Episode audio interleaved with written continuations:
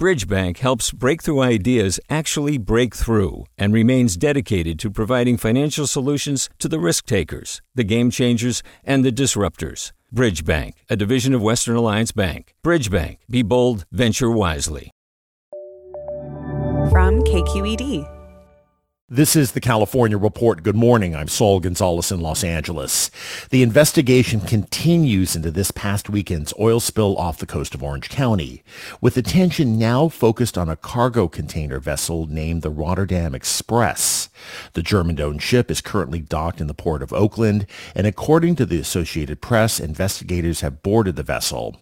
It was anchored near the site of the oil spill for more than a week before the pipeline owned by Amplify Energy ruptured according to Marine Navigation Tracking Services, the vessel made several abrupt moves, which put it over the pipeline in question prior to the first reports of oil in the water last Friday. Hapag-Lloyd, the ship's owner, denies any role in the spill, but says it will cooperate with the investigation. Investigators want to collect the vessel's tracking and navigational information.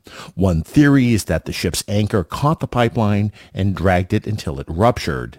Meanwhile, Amplify Energy is under increased scrutiny. CEO and President Martin Willsher was asked multiple times during a news conference yesterday about reports that Amplify delayed shutting down the pipeline for at least three hours after receiving a pressure drop alarm early Saturday morning. There was no lag in communication. At 8.09 a.m., we communicated back to the platforms. The first call goes to our incident response commander, which is Witt O'Brien's. Then we start notifying agencies. Witt O'Brien's also notifies agencies as well. So there is there was no lag in communication from the time that we were aware that oil was on water. Willsher also said it's unclear if an alarm did sound, despite the initial findings from the U.S. Department of Transportation that it went off in the company control room around 2.30 Saturday morning. A firm conclusion by federal investigators about what happened and who's responsible will likely take months. Concerns continue about the oil spill's effects on wildlife and the ecosystem. The Oiled Wildlife Care Network is in charge of rescue and rehabilitation efforts. As of last night, 19 living birds had been rescued, but five were found dead. Five snowy plovers have been collected and are alive. The plover is a federally threatened species. Michael Ziccardi is director of the Oiled Wildlife Care Network and says rescuers are ready to help other threatened wildlife. We're fortunate in California to have a robust marine mammal stranding network. We currently have two facilities on standby in case marine mammals are found, Pacific Marine Mammal Center in Laguna Beach and SeaWorld San Diego. Ziccardi says while rehabilitation is important at these facilities, they also need to keep an eye on long-term health problems. For marine mammals in this area, oftentimes the effects are more chronic or long-term. Uh, we learned during Deepwater Horizon that inhalation of fumes can cause problems for the lungs and other issues related to ingestion. So the initial impacts may be more chronic in nature. Ziccardi says it's still too early to tell how much of an effect the spill will have on area wildlife, but one good thing is many summer migrating birds had already left the area, and winter migrating birds won't arrive until later this month or early November. Meanwhile, yesterday, I got a closer look at where the spill happened. All lines clear, underway.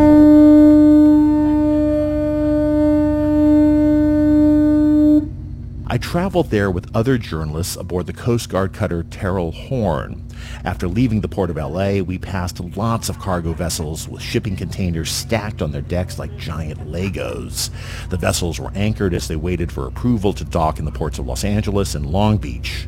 Our destination was a patch of ocean off of Orange County next to an offshore oil platform. Here's Coast Guard Petty Officer Steve Strohmeyer. Right now we're offshore of Huntington Beach, right near uh, the rigs, the, the rigs that were affected from the oil spill. Both of these rigs here have a pipeline that feeds into the Huntington Beach area. That pipeline suffered a crack sometime late Friday night, was shut down shortly thereafter.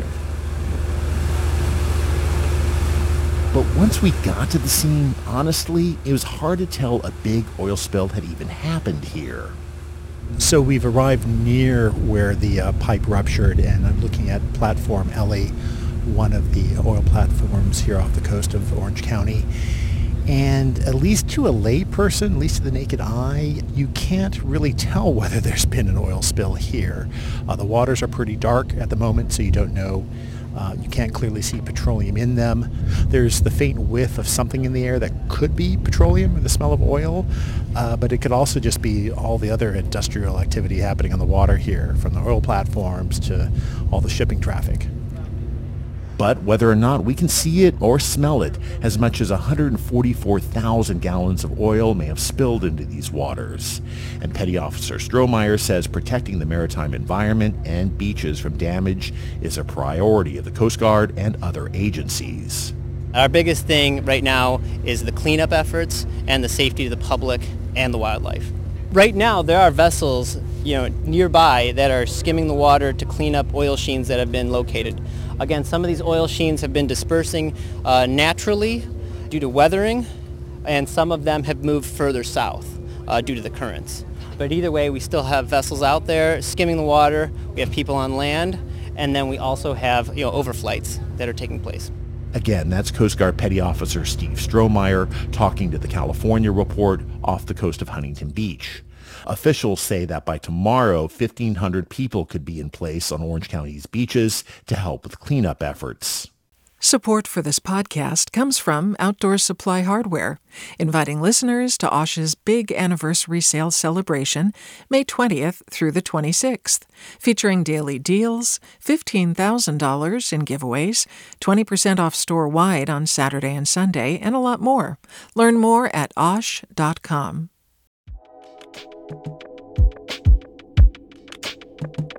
Did you ever wonder what it's like to live alone, hidden in the woods, not speaking to a single soul for 30 years?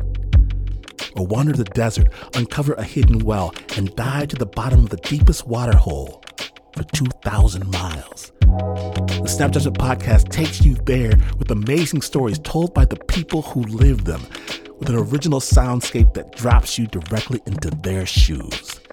Snap Judgment. Listen and subscribe wherever you get your podcasts.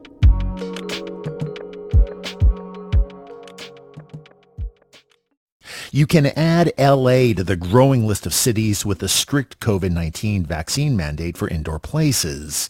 Yesterday, Los Angeles' city council passed an ordinance requiring proof of vaccination to enter many indoor businesses, city-owned buildings, and large events. With more, here's KCRW's Benjamin Gottlieb. This covers all types of businesses, from coffee shops and restaurants to museums, nail salons, and yoga studios. Anyone who is eligible for a COVID-19 vaccine must show proof that they've got the jab before entering those locations. We can't afford to have another shutdown again. That's LA City Attorney Mike Feuer, whose office wrote the ordinance. How many of us know people, senior citizens, families, who are reluctant to go to these locations like restaurants and so on because they're not sure if other people are vaccinated or not. There are legitimate medical and religious exemptions, but there's concern, especially among members of the business community, that the new rules may become confusing. Stuart Waldman heads up a business group called the Valley Industry and Commerce Association. Going from North Hollywood, it's a quick jump over to Burbank. Uh, and if they're not going to be enforcing the same rules, uh, that lacks consistency. The city of Los Angeles is the largest in LA County, but there are 87 others sandwiched together, each with their own, often looser rules. Enforcement by the city is still a little unclear, but it will start in earnest on November 29th. For the California Report, I'm Benjamin Gottlieb in Los Angeles. Meanwhile, Bay Area health officials are expected to announce criteria later today for when the region might be able to lift its indoor mask mandates. The criteria will include metrics that cities and counties would have to hit to end masking indoors, like COVID-19 case rates, hospitalizations, and vaccine rates. Most Bay Area health officials restored the mask mandate in early August, despite high vaccination rates across much of the region. Only Solano County currently doesn't have regulations in place requiring masks to be worn in most indoor public settings. Support for the California Report comes from Real California Milk, reminding listeners to take three simple steps to recycle gallon milk jugs. Pour it, cap it, bin it. Learn more at recyclethejug.com. Eric and Wendy Schmidt, whose philanthropy harnesses the power of people and science to create innovative solutions for a healthy environment, just societies, and opportunities for human achievement, and Blue Shield of California, rebuilding the future of healthcare with every Californian in mind, from quality and equitable care to not-for-profit values. Learn more at news.blueshieldca.com.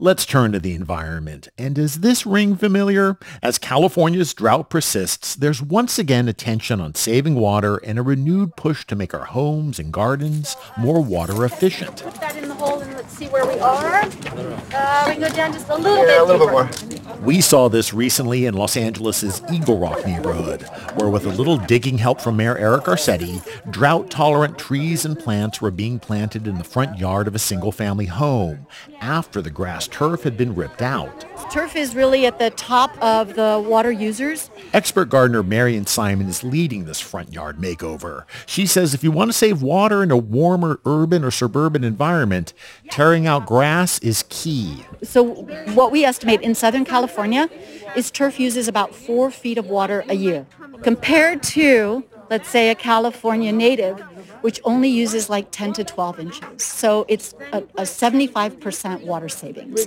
Speaking before he got his hands dirty planting, Mayor Garcetti said LA and many other California cities are ready to help people drought-proof their gardens with incentives like free drought-tolerant plants, mulch, and compost. My message is clear. This is easy, it's cheap, and if you don't do it, you are contributing to our climate emergency. In recent years, Garcetti says LA has replaced 51 million square feet of grass turf, saving more than 2 billion gallons of water. But this year, at least so far, Californians don't appear to be in a water-saving state of mind. In July, Governor Newsom asked state residents for a 15% voluntary reduction in water use. But according to the most recent numbers, water consumption is only down about 2% statewide. And in some places, like San Diego and LA, water use has actually ticked up slightly.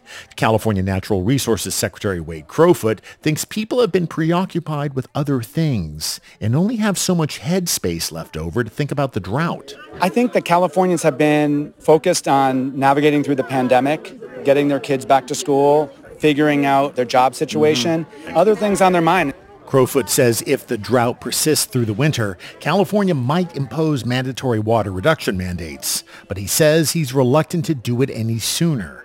Yeah, I think, you know, we're very sensitive about mandates on, on residents for a couple of reasons. One, you know, all of us want to live our lives um, the way that we want to, and it's challenging when a government entity tells us what we need to do.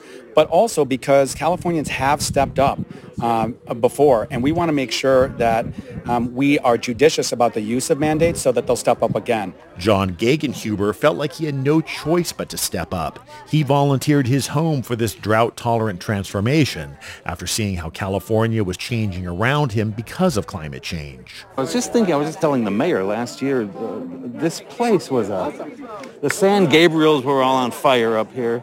We'd wake up to these red sunrises and all choked with smoke and it was a hellscape. And the, the, the UN climate report has just come out and it's gotten worse and Lake Mead is, you know, shrinking and it's, uh, it's So to you, this is like, hey, I can't change all of that, but I can change what's in my front yard. I can do my little part.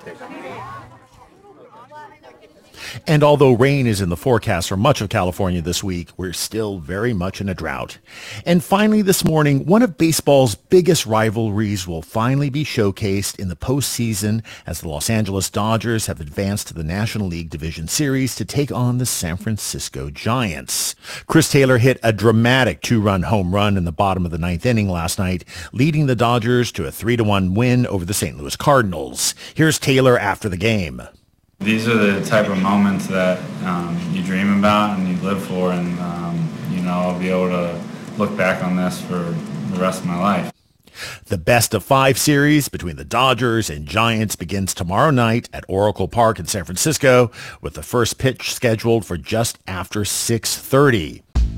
And that is the California Report for Thursday, October 7th. We're a production of KQED Public Radio. I'm Saul Gonzalez. Thanks so much for listening and talk to you tomorrow. Support for the California Report comes from Real California Milk, reminding listeners to take three simple steps to recycle gallon milk jugs.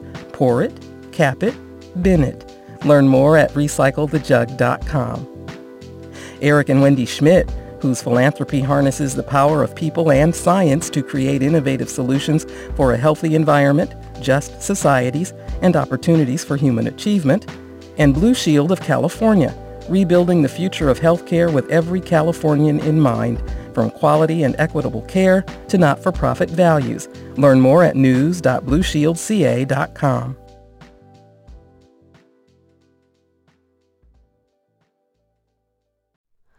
Hi, it's Terry Gross, the host of Fresh Air. We bring you in depth, long form interviews with actors, directors, musicians, authors, journalists, and more. Listen to our Peabody Award winning Fresh Air podcast from WHYY and NPR.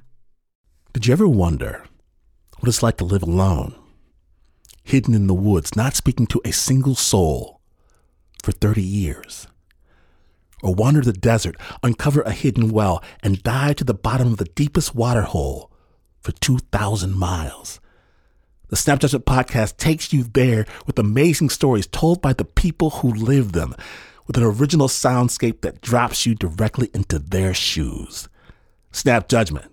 Listen and subscribe wherever you get your podcasts. Hi, I'm Sasha Khokha, host of the California Report magazine. Every week, we bring you stories about what connects us in the giant, diverse Golden State. Because what happens in California changes the world. I love this place. We were once seen as like the place to be, California. The land of milk and honey. That's where you go to Sunshine State, but we just have challenges right now. KQED's California Report magazine. New episodes drop every Friday, wherever you get your podcasts.